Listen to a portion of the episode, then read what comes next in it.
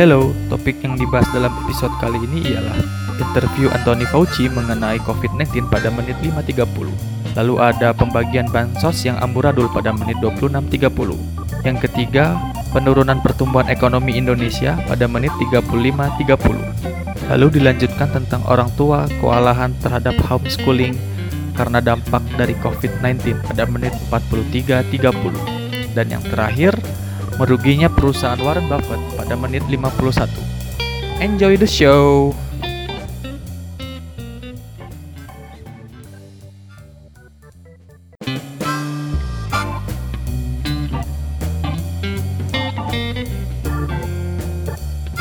Selamat datang di What's Happening Podcast. Podcast yang membicarakan tentang politik, ekonomi, sosial, teknologi, dan lain-lain. Bersama gue Arif. Dan dengan gue Panji. Di episode berapa ini, Kak? empat puluh enam. Apa kabar nih Bang Aib? Alhamdulillah baik. Kalau gue lagi ikutan sedih. Ikutan sedih, kenapa? Lagi berkabung ya kita. Uh-uh. Tiba-tiba banget pagi ini kan kita rekaman tanggal lima Mei ini ya, dua ribu dua puluh. Tadi pagi ada kabar de- dari salah satu temen di WhatsApp gitu kan. Mm. Katanya uh, ada musisi legendaris kita yang berpulang, yaitu Master Didi Kempot, Master Campur Sari, Lord Didi Kempot, the Godfather of Broken Heart. Mm-hmm. Gue tadi kaget sih, gue gue kaget kayak pagi-pagi kan, gue sempat ini kan apa, habis sholat subuh gue masih nggak tidur gitu, nggak tidur sampai jam berapa gitu, itu belum ada beritanya, masih kayak bang, bangun lagi, eh tiduran, terus bangun lagi hmm, jam sembilan jam sepuluhan, terus kayak trending, wah Didi Kempot meninggal, serius gitu, kayak nggak. Gue juga awalnya nggak percaya loh itu. Iya iya iya, kayak capek.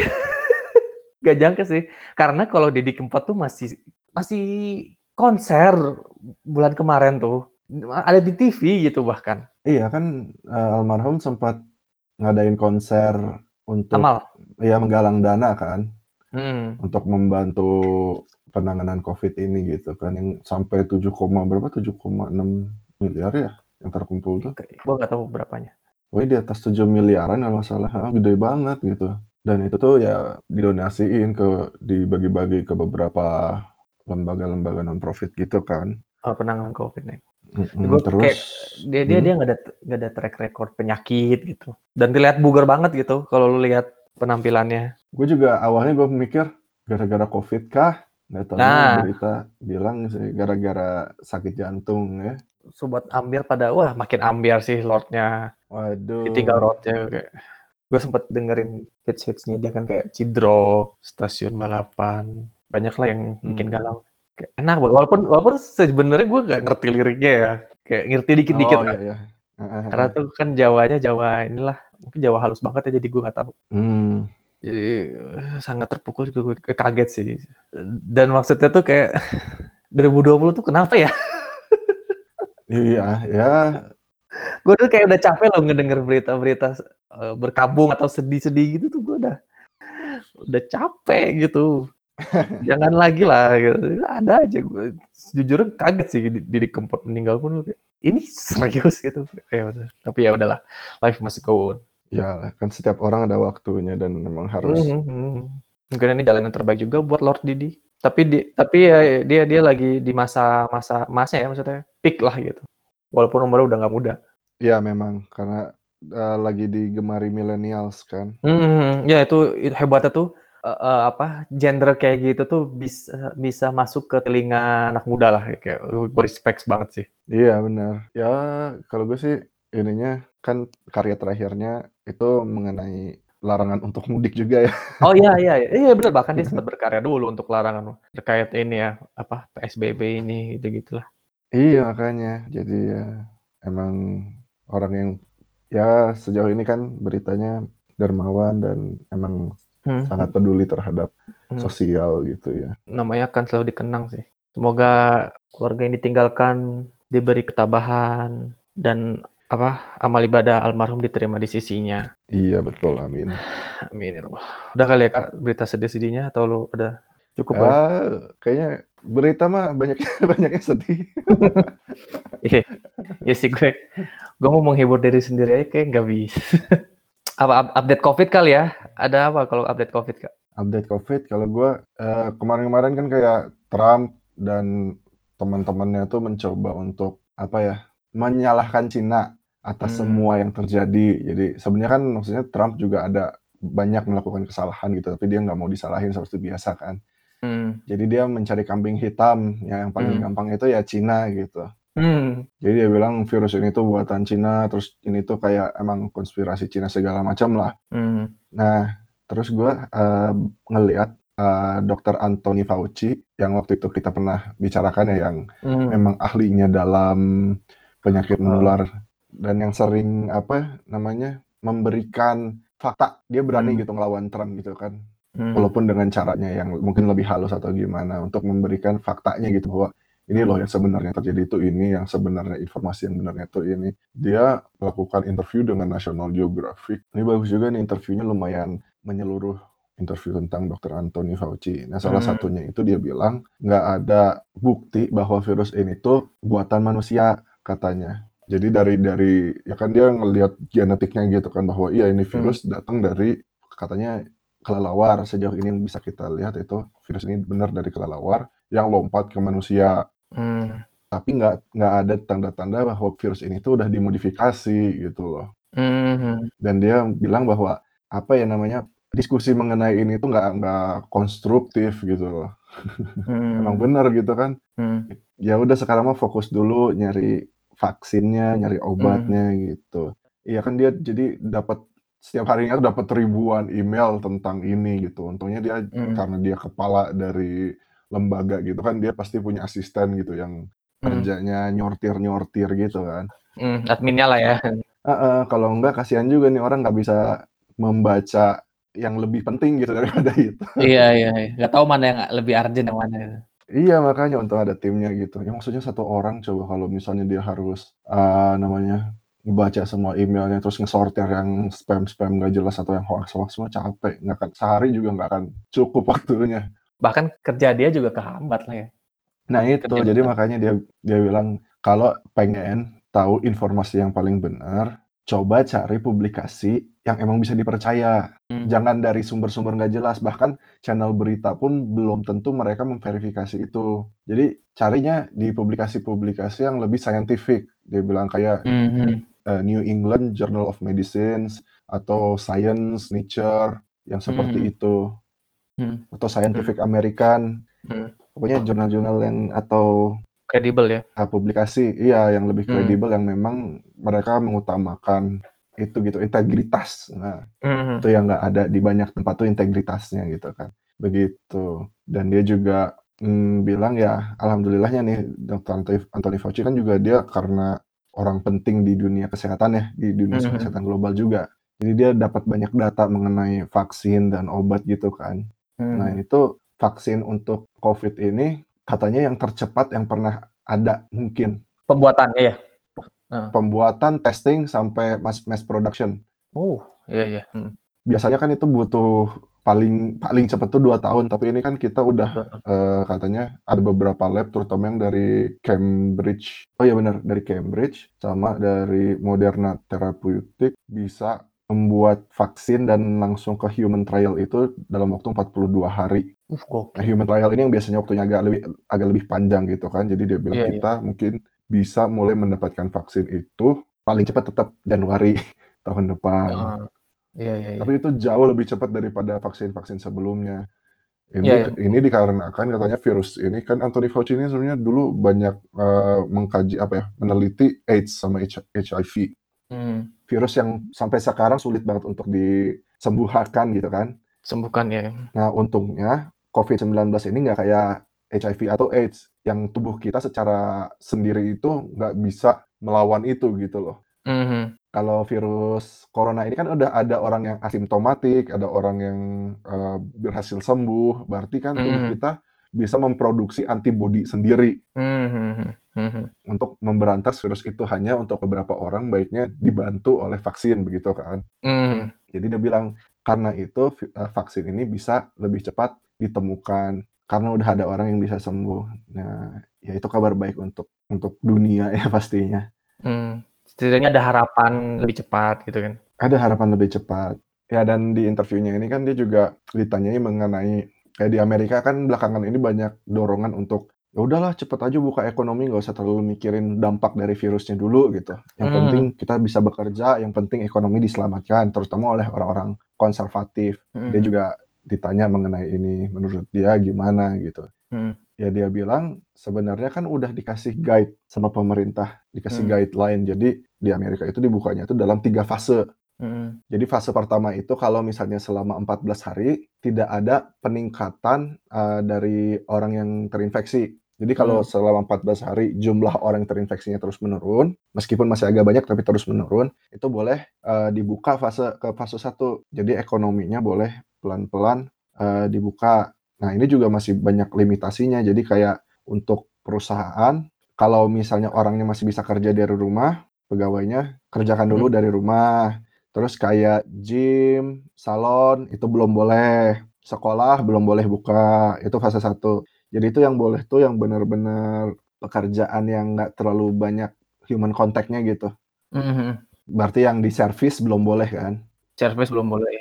Dia bilang juga kayak di kantor pun kayak physical distancing itu harus benar-benar diperhatikan. Mm. Terus orang-orang yang punya penyakit, yang yang apa namanya, yang punya penyakit bawaan, kalau bisa jangan keluar dulu. Jadi orang-orang yang sehat tapi boleh keluar dengan syarat nggak boleh uh, kayak mengadakan pertemuan yang lebih dari sepuluh orang meskipun di tempat terbuka. Dan kalau misalnya nggak mungkin untuk physical distancing, lebih baik jangan gitu kan. Misalnya hmm. mau kemana yang tempatnya kecil nggak boleh. Terus uh, non-essential travel, pergian-pergian yang nggak penting nggak nggak boleh, itu fase satu. Jadi masih banyak restriksi di fase satu. Hmm.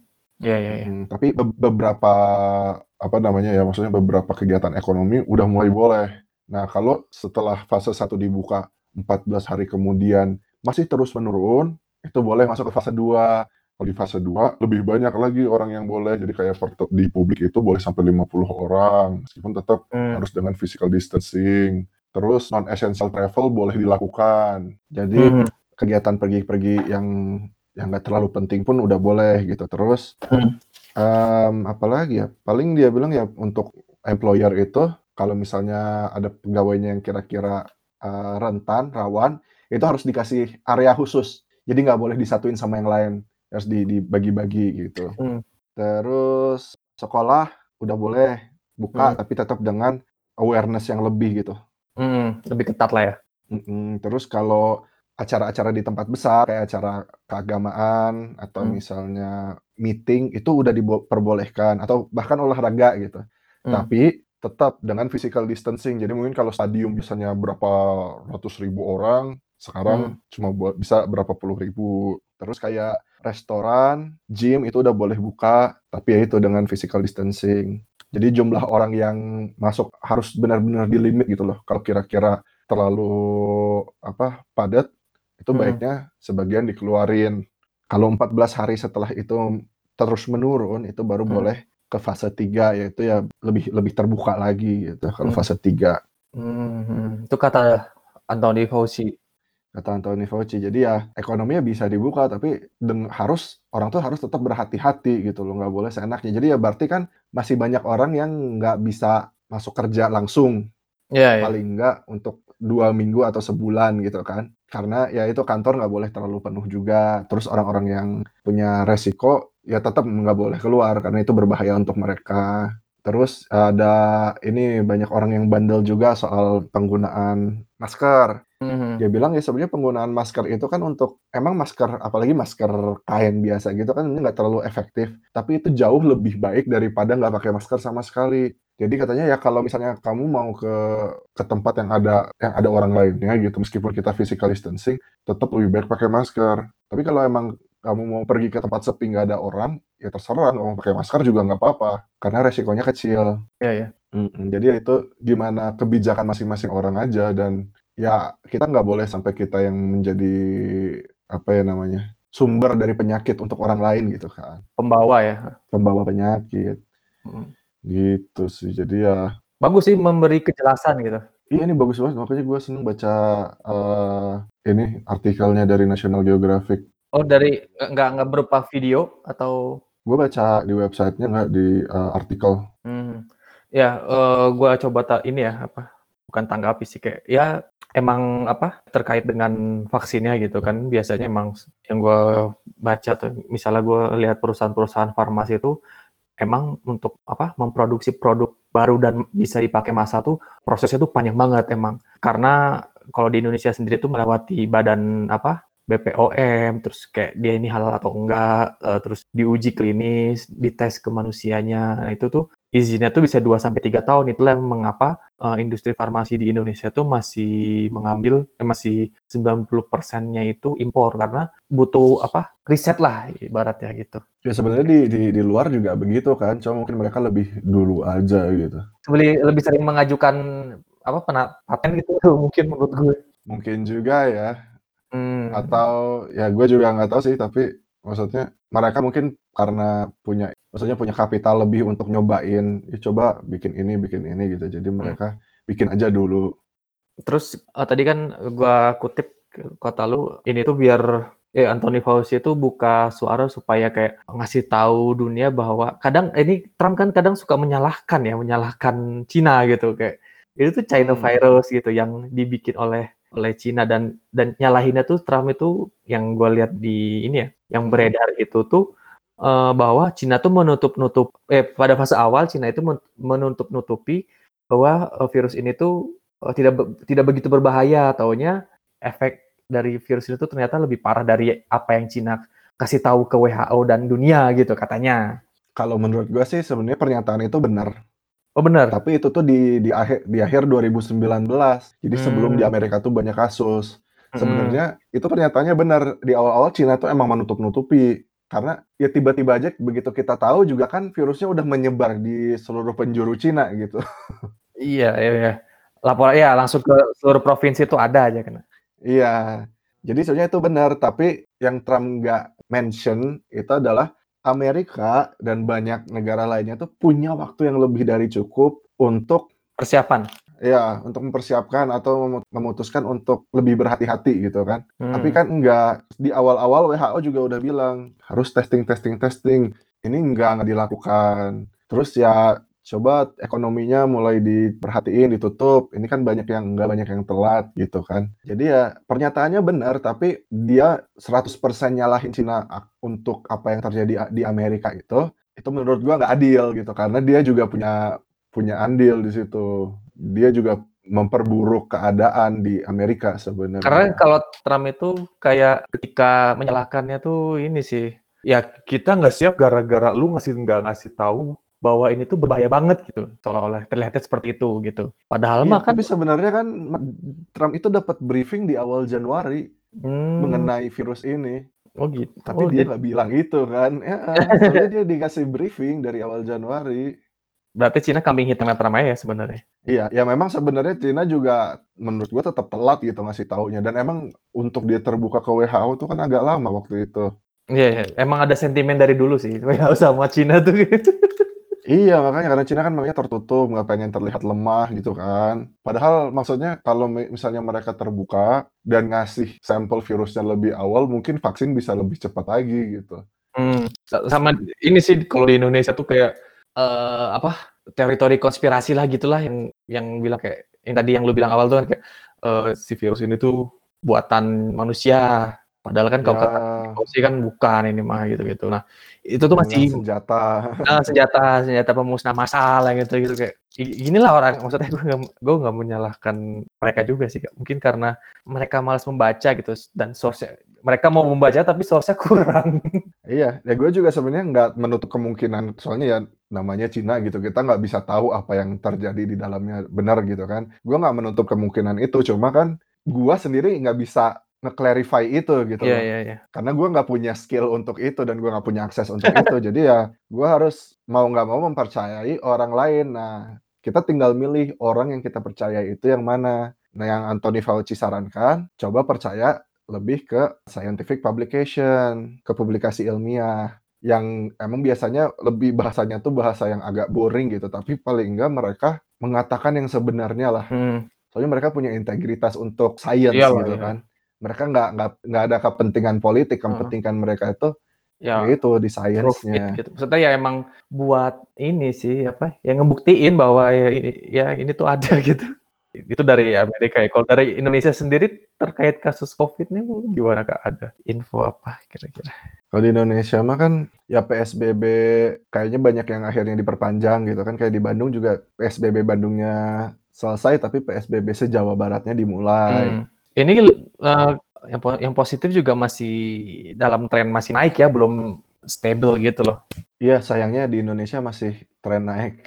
Sayang. Volatil sih, maksudnya dari empat ratus hari ini besok tiga ratus, empat ratus lagi dua ratus besoknya gitu-gitu sih. Iya, belum belum bisa mulai stabil turun gitu. Hmm. Tapi alhamdulillahnya tuh yang positif apa yang recovery ya, jadi lebih banyak daripada yang yang yang meninggal. Iya, itu dia yang gua syukurin ya. Hmm. Karena di awal-awal kan lebih banyak yang meninggal daripada yang yeah, yeah. Uh, sembuh hmm. gitu. Tapi sekarang angka yang sembuhnya udah meningkat. Dan mudah-mudahan nggak terjadi kayak kasus di Jepang ya yang yang sama Korea yang double yang dua kali dia kena dapat gitu loh. Hmm. Kan ada orang yang kena dua kali. Oh iya, ya kena lagi gitu ya. Kena lagi. Jadi berarti imun sistemnya belum benar-benar bisa untuk ngehandle virus ini gitu kan. Terus ya paling kayak Rusia nih yang lagi tiba-tiba banyak outbreak. Oh iya ya.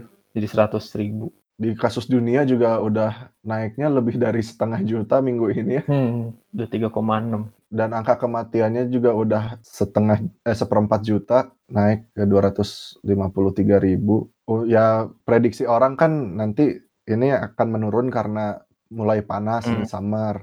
Nah itu ya itu juga yang gua mau uh, balikin lagi tadi Anthony Fauci. Uh, di interviewnya ini ada yang kelewat sebenarnya. Jadi Anthony Fauci bilang kan sekarang trennya lagi turun. Mm. Kemungkinan benar kan karena summer, karena mulai panas. Mm.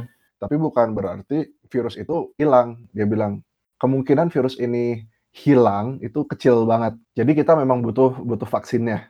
Mm. Yang gue tangkap dari kata-katanya dia itu ini. Kita butuh vaksinnya. Tapi kita ada ada waktu nih nanti begitu korbannya menurun atau angka angka infeksinya menurun. Mm. Itu mungkin bisa naik lagi. Tapi selama angka infeksinya ini menurun, apa yang bisa kita lakukan adalah mempersiapkan untuk yang terburuk. Jadi jangan lengah. Jadi begitu angkanya menurun, jangan kita langsung uh, ya celebrate gitu loh. Justru ini angka uh, waktunya untuk kita nyiapin lagi masker, nyiapin lagi alat tes, mm. nyiapin lagi apa rumah sakit, mm. tenaga medisnya di disehatin lagi, mm. dibugarin lagi gitu. Karena ada kemungkinan nanti begitu suhunya turun lagi di musim gugur dan musim dingin, angkanya bisa menaik lagi. Tapi paling enggak saat summer saat summer ini enggak banyak yang uh, kasus baru, kita siap-siapin. Begitu kasusnya nanti di musim dingin mulai meningkat, kita bisa langsung respon dengan cepat. Itu paling enggak di Amerika ya, seperti itu. Karena ya memang ini virus enggak bisa, dia bilang kemungkinan hilangnya tuh kecil sekali. Sampai vaksin itu ada, kita tetap harus waspada. Mm-hmm. Begitu. Iya, emang jangan dianggap remeh lah intinya. Sama ini sih kalau dari Indonesia tuh, uh, dari gua kutip dari Kontan, ini Indonesia sudah mengembangkan vaksin dan obat covid sembilan belas. Ini tuh hmm. dikembangkan oleh Lembaga Biologi Molekuler Eijkman. Eh di Bandung deh. di, di lembaga riset ini melakukan whole genome sequencing untuk melihat perkembangan jenis virus corona yang ada di Indonesia. Semoga ini bisa menjadi langkah awal untuk bisa mengembangkan. Ya, gue juga ada berita bagus nih dari The Jakarta Globe hmm. ya. Jadi di berita ini dia bilang Indonesia sudah bisa memproduksi massal hmm. alat tes covid sembilan belas. Hmm, hebat, hebat. Hmm. Jadi diharapkan alat ini nantinya bisa digunakan sampai sepuluh ribu diagnosa atau tes per hari. Oh, banyak ya. Karena kita udah bisa memproduksinya dalam negeri. Hmm. Nah, kalau misalnya udah lebih banyak orang yang bisa dites, itu akan lebih gampang untuk kita membuka ekonomi. Jadi karena kita udah tahu mana yang sehat, mana yang sakit, mana yang harus diawasin, mana yang enggak, mana yang boleh kerja gitu loh. Hmm, hmm. Ya, jadi ini bagus banget nih. Dia bilang ya alat tes juga al- alat tes kan uh, mau bikin dalam negeri. Nah, si apa? Ventilator juga sama tuh. Kayak dari mana? Yang ini dekat sini Kak, Kiara Condong sini mana apa sih? Uh, Pindad, Pindad. Ah ya Pindad. Bikin ventilator gitu-gitu. Iya, dan katanya ya uh, di tanggal delapan Mei hmm. mudah-mudahan sepuluh ribu test kitnya itu udah udah siap untuk didistribusikan dan di akhir bulan itu diharapkan bisa mencapai lima puluh ribu unit yang udah didistribusikan. Itu rapid test ya, bukan tes P C R. Ya, tapi itu rapid test. Tapi paling enggak ada inilah, ada upaya untuk testing. Hmm, yeah, it sounds good. Uh, uh, begitu dari The Jakarta Globe. Dan ini sih kalau lu, gue kan sempat ke you know, ini ya, aduh nyebut merek lagi, ke minimarket. Uh, dan alhamdulillahnya tuh hand sanitizer udah banyak lagi Kak. Dan harganya nggak nggak tinggi banget gitu. Iya, dan dan masker juga udah mulai ini kan, stabil harganya. Nah, gue kan beli, waktu itu pernah beli harga tertinggi, gue beli beli hand sanitizer itu kan sampai tujuh puluh ribu ya. Kemarin cuti tinggal lima belas ribu, kayak, kayak gue gue bahaya, eh bahaya. Kayak, wah mampus nih yang menimbun. Gara-gara. Iya makanya. Rugi lo, rugi. Ya, paling nggak kan dengan begitu kita kita udah melihat ada sedikit langkah untuk kembali ke normal gitu kan. Mm, yeah. Maksudnya dengan banyak orang yang tinggal di rumah selama sebulan terakhir ini kan, itu membantu loh seben, yang kita mungkin nggak sadari gitu, tapi itu udah banyak membantu. Mm-hmm.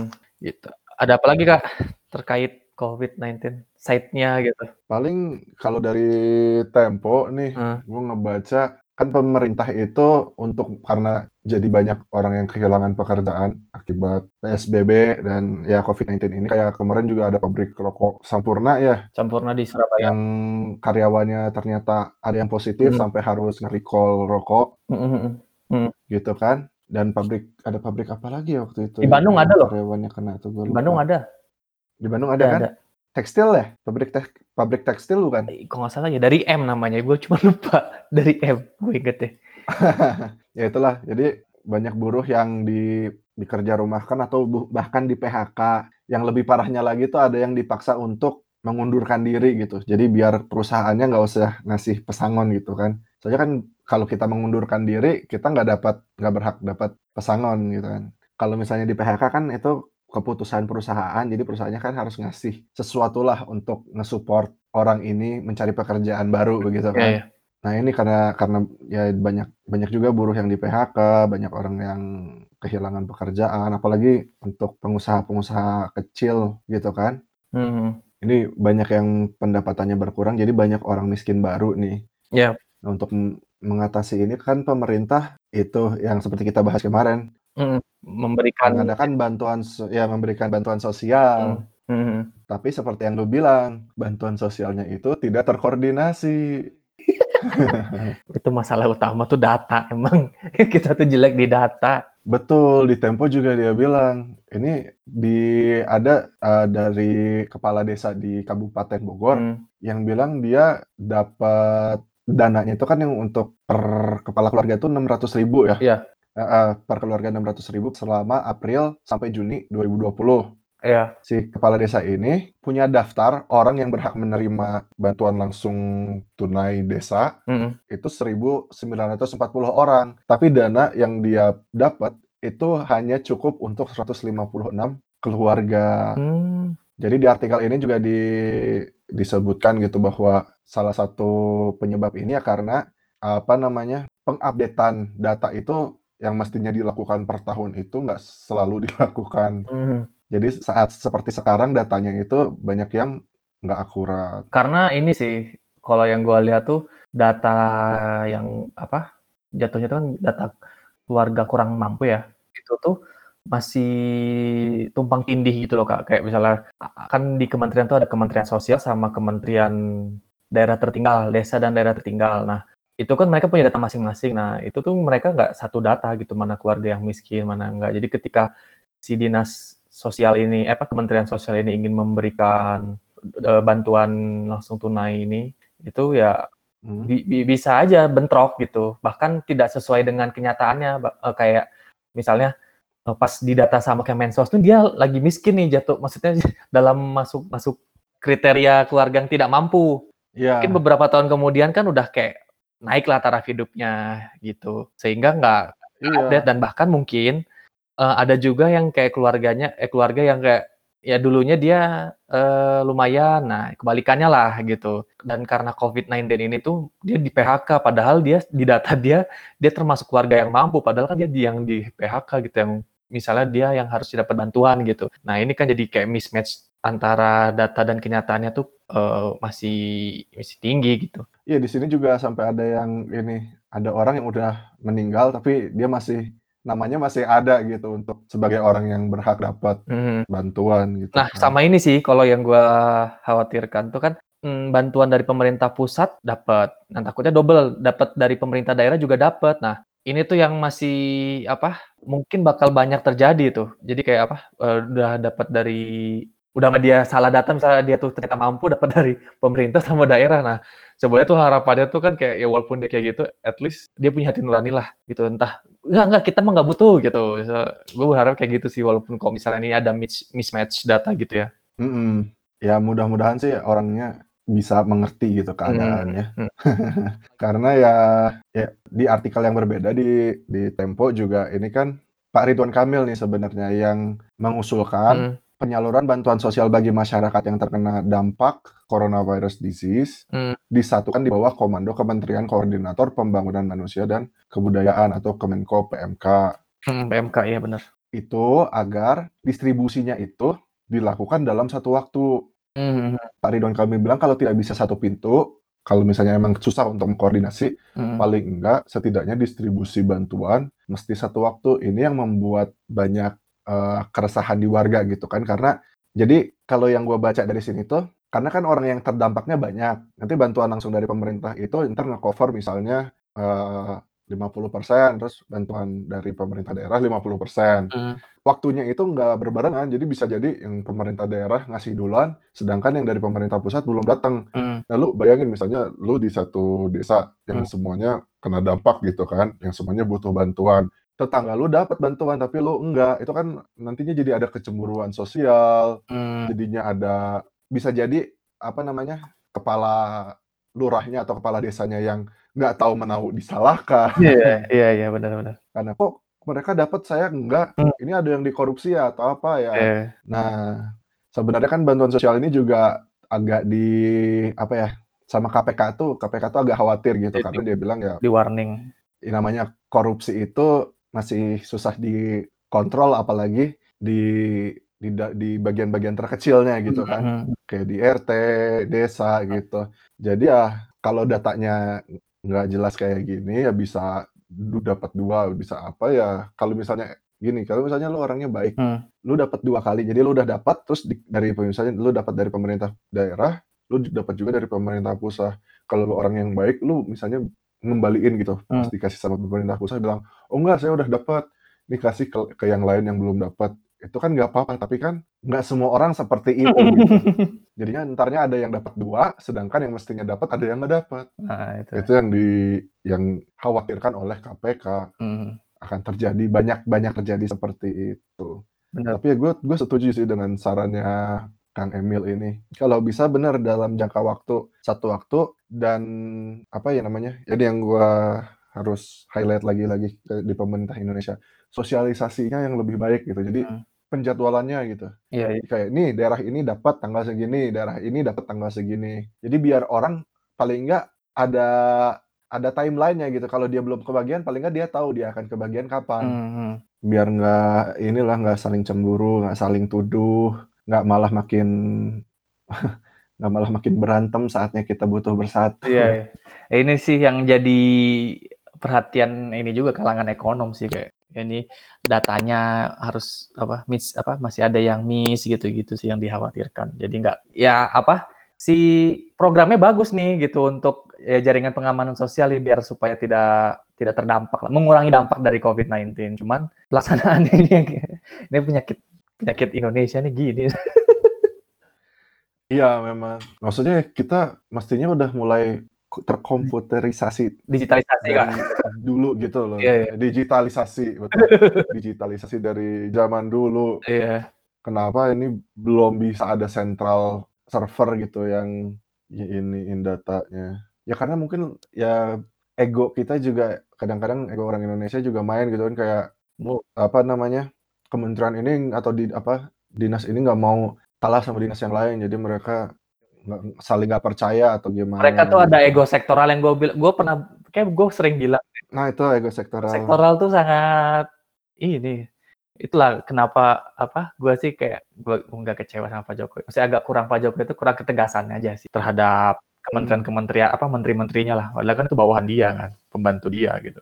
Jadi kalau sebisa mungkin kan presiden yang menengahi kan harusnya. Misalnya katakanlah mm-hmm. kementerian koordinatornya nggak bisa menengahi, ya setidaknya kan atasannya lagi kan presiden. Itu sih. Mm-hmm. Gitu. Betul. Ada lagi Kak? Udah gua mah. Liputan Tempo ya sekian sih. Maksudnya intinya itu aja. Hmm. Ya ini kita uh, semoga ya tepat sasaran lah ya. Sesuai dengan... Ya, betul. Dan ini juga menjadi pelajaran buat pemerintah kan untuk lebih menyatukan data, mengkonfirmasi data, dan lebih sering mengupdate data. Paling nggak setahun sekali lah. Masa orang yang meninggal aja datanya masih ada gitu. Iya, ya, nggak di-cross-check lagi ya. Kalau dari lu ada apa, Ip? Kalau gue apa ya? Terkait ini sih. Ini, ini baru-baru aja sih. Kayak hari ini nih, uh, apa tuh Kak? Ada ini rilis uh, hasil apa? Uh, tentang pertumbuhan ekonomi Indonesia, rilis ini datanya bahwa kita ini secara statistik uh, tumbuh dua persen, dua koma sembilan tujuh persen pertumbuhan ekonomi kita di kuartal di triwulan pertama ini. Bagus dong. Untuk keadaan sekarang sih bagus sebenarnya, bagus bagus di antara kalau untuk dibandingin dengan negara-negara lain ya yang kayak ekspektasi resi apa mereka tuh negatif gitu, kita masih masih masih, masih, masih ini masih bagus, masih ada pertumbuhan. Nah ini tuh sebenarnya harapan, sebenarnya ekonom tuh memprediksi masih di sekitar empat persenan lah. Tahunnya ini lebih di bawah ekspektasi, tapi not bad daripada daripada satu persen gitu. Untuk itu kan di year on year-nya pertahunan, kalau misalnya secara kuartal, eh apa triwulan sekarang terhadap triwulan keempat tahun lalu tuh justru minus kita. Untuk secara hmm. Q apa kuartal to kuartal gitu, datanya minus. Minus dua koma empat persen. Tapi maksudnya masuk akal lah ya. Maksudnya kondisinya kan begini gitu. Ini tuh turun nih sejalan dengan ini sih. Sejalan dengan hasil uh, ini. Kinerja man, apa hasil survei dari uh, apa I H S Market tentang apa melaporkan tentang purchasing manufacturer eh purchasing managers index. Jadi purchasing manager index uh, manufaktur Indonesia bulan April kemarin tuh drop. Si survei P M I manufakturnya hmm. nih drop di angka dua jadi dua puluh tujuh koma lima. Nah, angka bulan Maretnya itu empat puluh tiga koma lima. Nah, angka ini tuh kalau misalnya penilaiannya itu kalau misalnya angkanya di atas lima puluh tuh artinya eh, sedang ekspansi si manuf- apa sektor manufaktur ini, kalau di bawah kontraksi. Jadi ada penurunan produksi. Hmm. Nah, ini tuh berarti udah mah dari bulan Maret ke Maret ke April tuh udah terjadi kontraksi tuh. Tepatnya dari Januari sih. Eh Januari untuk tahun dua ribu dua puluh tuh Januari, Maret, April tuh uh, terjadi kontraksi si P M I manufacturing-nya tuh uh, di bawah lima puluh.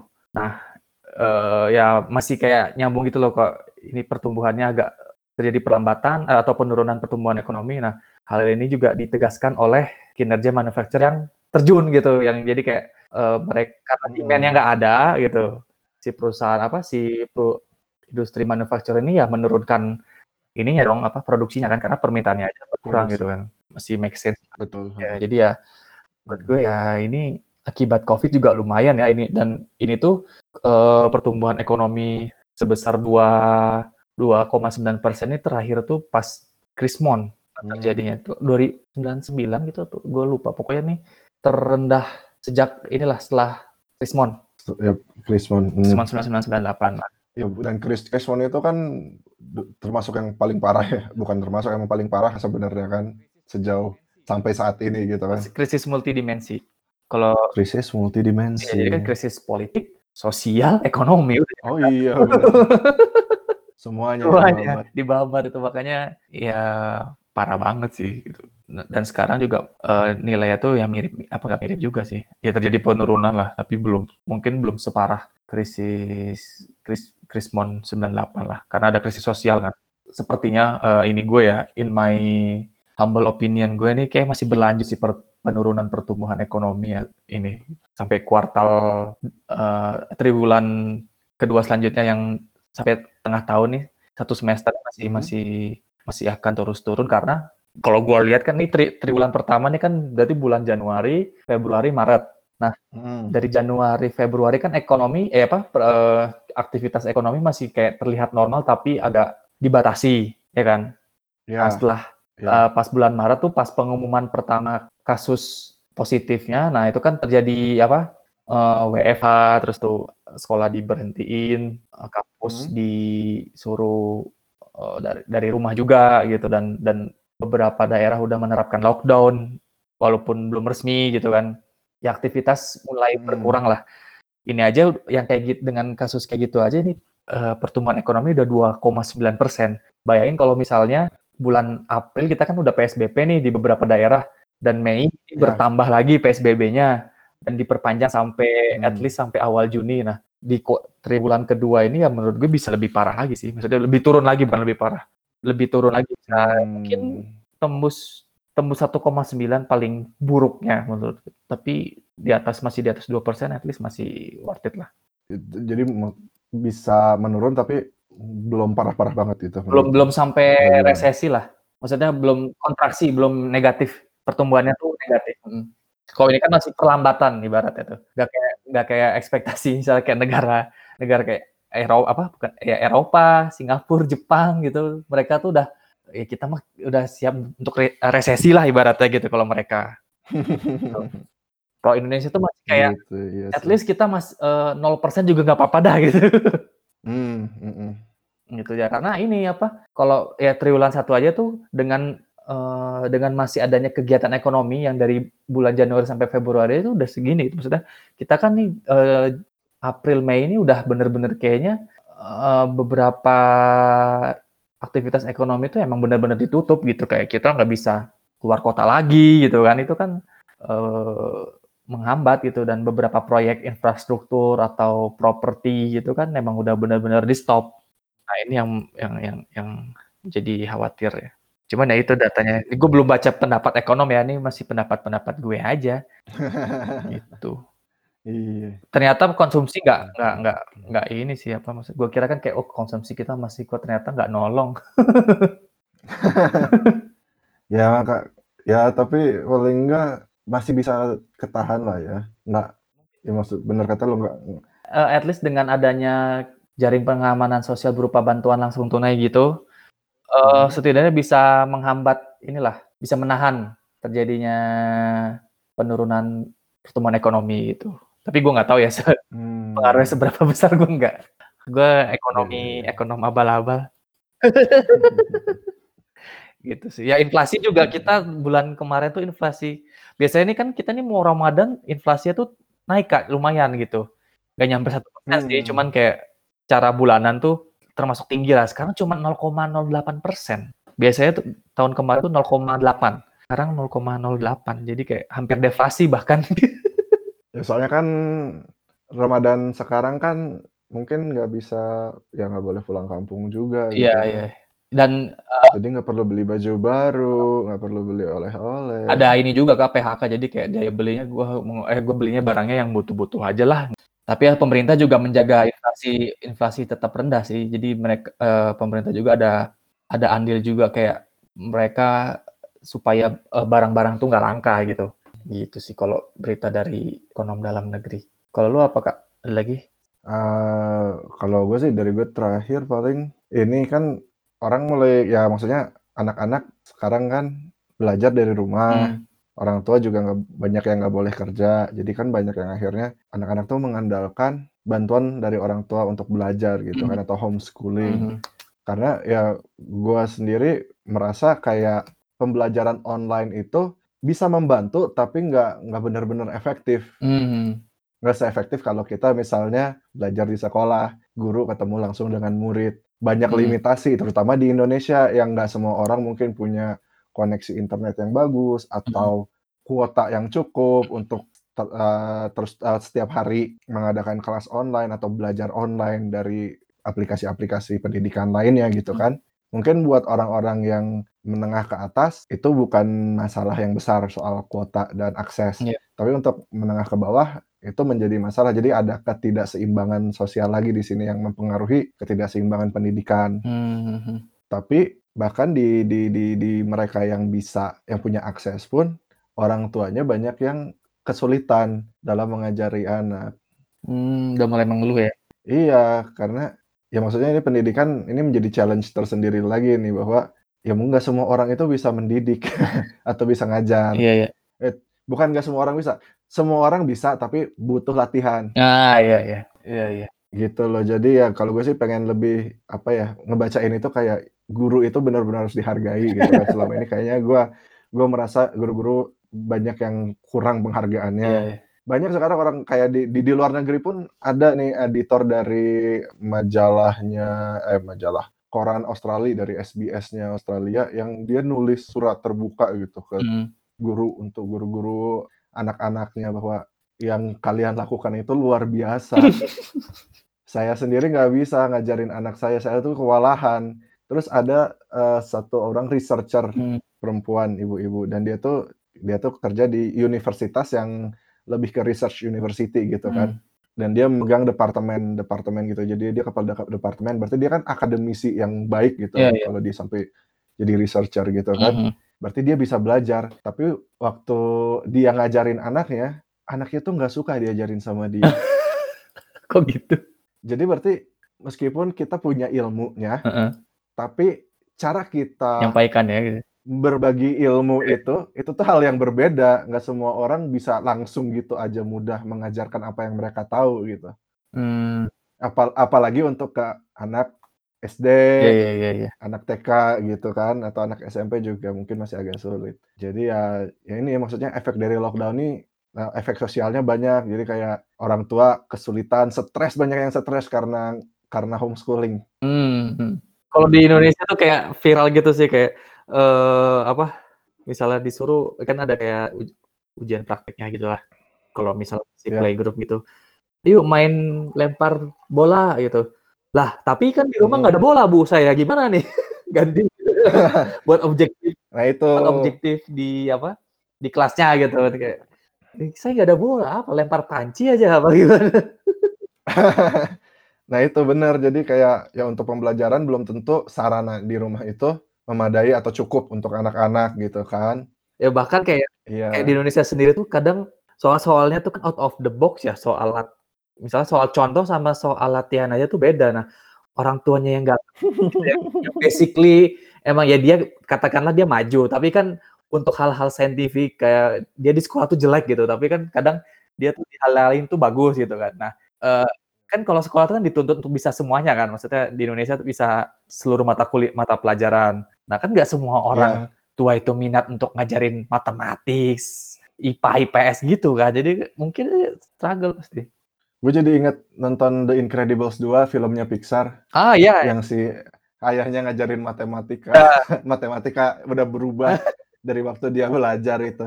Emang benar gitu kan. Iya yeah, iya. Yeah. Ada trik baru, ada ya maksudnya pengat, ilmu pengetahuan terus berkembang, yang dapat perkembangan itu banyaknya kan mereka yang masih sekolah gitu hmm. kan. Terus juga kan biasanya sekarang kan orang tua di rumah juga kan banyak yang masih harus kerja gitu kan, masih banyak yang harus meeting dengan orang, mengerjakan sesuatu. Jadi dengan pekerjaan mereka harus tetap jalan, mereka juga harus ngajarin anaknya, jadi ada tugas tambahan gitu. Oh ya, makin stres. Yang membuat iya yang membuat orang susah buat ngejagal itu. Jadi kan mereka mungkin mikirnya, ah yang penting saya bisa ngajarin anak dalam waktu setengah jam, setelah itu meeting. Uh. Nggak taunya anaknya, ya mungkin dia nggak bisa ngajarin dengan baik gitu. Nggak bisa, anaknya nggak bisa nerima. Jadinya malah marah-marah gitu. Jadi ya konflik di dalam keluarga itu makin meningkat selama oh, itu ada, pandemi ada ini. Ada yang teliti nggak itu? Ada yang teliti?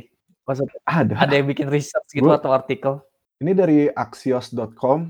Dia meneliti stress level dari orang tua. Katanya semakin lama mereka dalam lockdown, stress levelnya itu semakin naik. Ya itu karena tadi dia mereka tetap harus kerja, tapi mereka juga harus ngajarin anaknya. Terus yang nggak ada pemasukan itu kan juga membuat stres gitu oh, kan ya. Double-double ya. Uh, uh, belum lagi ya, ya itu kadang-kadang jadinya kita terlalu sering ketemu dengan dengan keluarga kita juga malah makin sering berantem gitu kan. Sering muncul-muncul kayak, lah kok gini ya ternyata. Mm-mm, begitu. Jadi ya maksudnya inilah apa namanya, coba cari cara untuk relax hmm. kadang-kadang. Kalau bisa relax sama-sama keluarga jadi lebih baik lagi gitu kan. Lebih harmonis. Jadi takutnya tuh katanya ya nanti saat ini dibuka pun orang-orangnya udah ter- terlalu stres untuk langsung bisa bekerja secara optimal gitu loh. Harus ada ada waktu untuk cooling down dulu mereka untuk ini gitu. Mm-mm. Jadi ya memang banyak yang pengen udah sekolah cepat dibuka ya karena pendidikan juga kan menjadi driving force dari ekonomi gitu kan. Mm-hmm. Tapi kayak di Australia ini dari uh, Daily Mail U K di ada artikel yang nyebutin bahwa meskipun dokter dan politisi dan ekonomis bilang kita nggak kita udah harus mulai ini nih membuka sekolah, guru-gurunya banyak yang menentang. Kayak guru lebih enak. lebih. Iya, jadi nggak kayaknya mungkin mereka juga uh, ha- masih khawatir gitu loh kalau misalnya ini belum benar-benar stabil gitu kan, kayak di di plannya Amerika juga kan sekolah tuh dibuka tuh di fase kedua gitu, nggak langsung di awal. Iya iya iya. Sekolah itu dibuka di fase kedua dan itu juga apa namanya harus dengan benar-benar kehati-hatian yang sangat gitu loh. Mm. Mm-hmm. Begitu sih. Menarik menarik. Mm-hmm. Uh, ada lagi Kak atau? Kalau kalau dari gue sih paling segitu. Gue tuh minggu minggu kemarin eh ya tepatnya hari Minggu sih. Gue nonton mm. mencoba nonton ini eh, rapat umum pemegang sahamnya eh, Berkshire Hathaway Warren Buffett junjungan. Junjunganku. Jadi gue nggak nonton dari awal sih karena itu lama banget lima jam. Bahkan kalau aslinya kalau misalnya ini kan dia online ya karena adanya lo apa kasus kayak gini kan jadi dia online. Ini cuma empat jam, kalau aslinya tuh bisa sampai enam jam. Ya. Dia ngoceh sendiri gitu. Jadi apa yang lo dapatkan dari rapat itu? Kalau secara pas nonton gue kayak karena habis sahur ya kan nontonnya. Jadi kayak uh, anjep antuk gitulah Kak. Ya, ya, aku ya, baca ya, kayak ya. Ini ringkasannya. Jadi kayak Buffett itu ya si di laporan keuangannya tuh si perusahaannya uh, Berkshire, gue baca gimana nih? Berkshire Hathaway ya perusahaan Warren Buffett itu uh, mengalami kerugian. Kerugiannya tuh untuk hmm. pertama kali itu nembus mencapai empat puluh sembilan koma tujuh lima miliar U S dollar. empat puluh sembilan miliar U S dollar tuh berapa tuh? Eh, banyak ya, tapi itu cuman ini gara-gara eh, nilai saham yang perusahaan-perusahaan yang dia pegang itu turun gara-gara adanya pandemik ini begitu. Jadi karena produktivitasnya menurun kan. Ah ya banyak-banyak yang kehambat lah intinya. Tapi gua baca di mana gitu yang uh, beberapa stok itu justru naik ya. Untuk di di Amerika ya, terutamanya. Untuk yang farmasi sih masih naik. Kayak Amazon tuh naik tuh. Iya kayak perusahaan-perusahaan teknologi, oh, teknologi. Kayak Google, Google. Facebook, hmm. perusahaan farmasi. farmasi. Kan karena sekarang justru dibutuhin gitu kan. Hmm, ya, ya mas. Jadi stoknya naik ya. Jadi ada ada aja perusahaan yang dirugikan, ada juga yang diuntungkan. Kayak Buffett ini karena uh, adanya pandemik ini kan menghambat sektor pariwisata, terutama yang terutama sektor penerbangan lah yang terkait hal ini gitu. Yang aktivitas pergerakan manusia dibatasi itu berpengaruh ke sektor penerbangan kan. Hmm. Jadi si uh, Warren Buffett ini ngejual semua saham yang hmm, apa? Ngejual semua saham uh, ini uh, perusahaan pesawat terbang. Hmm. Kayak nama oh iya benar uh, Delta Air, American apa?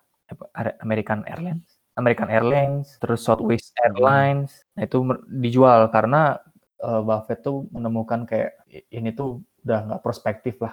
Jadi mungkin ngiranya dia dia nggak nggak ngira bahwa aktivitas penerbang ya aktivitas penerbangan tuh kan bisa aja dibatasi kalau misalnya suatu negara tuh punya konflik terhadap negara lain kan. Mm-hmm. Nah Buffett tuh nggak ngira bahwa ini tuh bisa terjadi secara masif gitu uh, penerbangan mm-hmm. total tuh bisa secara masif kayak gini baru kayak menemukan lah gitu. Jadi ya emang yeah. Buffett yang diagung-agungkan pun bisa aja salah investasi gitu.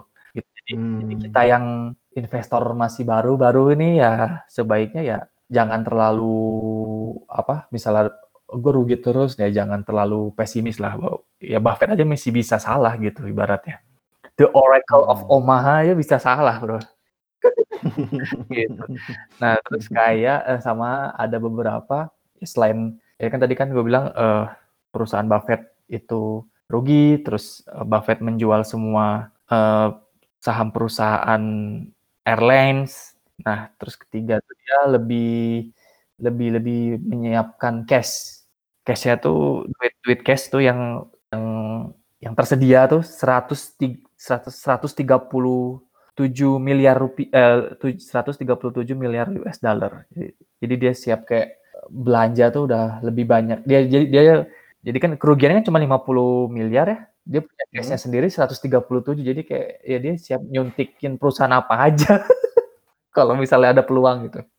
Tapi dia terhadap ini ya uh, krisis kayak gini dia dia lebih cenderung Uh, buyback apa misalnya mau beli saham tuh dia tahan karena dia nggak tahu kapan ini bakal beres gitu. Beda beda dengan kayak krisis dua ribu delapan gitu. Dia kan uh, termasuk orang yang dihubungi ya zaman-zaman krisis dua ribu delapan disuruh beli apa perusahaan apa perbankan. Nah, ini dia lebih cenderung mem- mem- memegang cash. Karena kalau gua lihat ya dari yang gua eh gua yang yang gua tangkap tuh kayak karena pandemi ini tuh Buffett tuh kan investor konservatif ya, jadi dia benar-benar harus tahu pasti ini tuh bakal beres. Nah, otomatis kan ini beres sampai kapan ya? Sampai kalau misalnya si vaksinnya ketemu, nah mungkin dia mau beli itu setelah ada kepastian itu, baru dia mau siap untuk menyuntik perusahaan-perusahaan atau take over perusahaan gitu sih. Itu dan dia, tapi Uh, di satu apa di dalam rapat itu juga dia bilang kayak ya untuk jangka pendek sih gak, dia nggak bisa memprediksi gitu, tapi dalam jangka panjang ya ya lu lihat sendirilah setelah Great Depression gitu tahun seribu sembilan ratus dua puluh delapan gitu gitu uh, si Dow Jones-nya sendiri tuh sampai sekarang tuh bisa naik hampir seratus kali lipat. Jadi ya uh, masih ada optimisme untuk jangka panjang gitu walaupun di jangka pendek itu uh, terjadi krisis kayak gini gitu. Hmm. Dan dan dia lebih menyarankan ya udah buyback saham aja gitu intinya tuh beli saham gitu karena ini pasti bakal lima bakal pulih cuma nah cuman dia nggak tahu maksudnya sampai kapan. Bedalah waktunya ya. Bedalah kalau misalnya krisisnya terjadi terhadap krisis ekonomi dulu gitu kayak misalnya bailout bank, nah itu kan gampang aja kalau di Amerika tinggal cetak uang gitu ya lobby-lobby terhadap perusahaan-perusahaannya lah gitu-gitu. Kalau ini kan masalahnya wabah gitu ya nggak tahu bisanya kapan nggak tahu gitu. Iya, tergantung vaksin dan obatnya. Iya sih. Siap gitu kan. Gitu sih paling dari rapat Warren Buffett yang kayak oke okay, gue gue udah sesuai nih dengan strategi dia nih gue megang cash. Tapi ya itu kalau mau buyback pun ya lu harus hati-hati cari yang emang bener-bener fundamentalnya tuh baik bagus gitu. Hmm. Dan nilainya di di bawah harga pasar udah intinya itu. Kerugiannya tuh kerugian lima puluh miliar tuh di kuartal ini ya, kuartal satu dua ribu dua puluh nih gara-gara dampak covid sembilan belas. Gitu sih paling udah sih dari gue. Lu ada lagi? Udah? Kalau gue sih udah. Ya, cukup sekian untuk episode kali ini. Mohon maaf jika ada kata-kata yang salah atau kurang berkenan dan mohon maaf ini hanya opini kita dan harus dicari lagi berita-beritanya. Takutnya kita ada miss. Kalau bermanfaat bisa di-share sejawatnya atau koleganya. Kasih masukan boleh lah ke Twitter kita at w h underscore pod. Sama mohon maaf kalau audionya jelek karena ini kita masih dalam rangka P S B B jadi kita lewat online. Ini kualitasnya tidak mungkin di bawah biasanya. Di bawah biasanya ya ya. Gitu. Itu aja kali ya kayak. Sampai jumpa di episode selanjutnya. Shining out.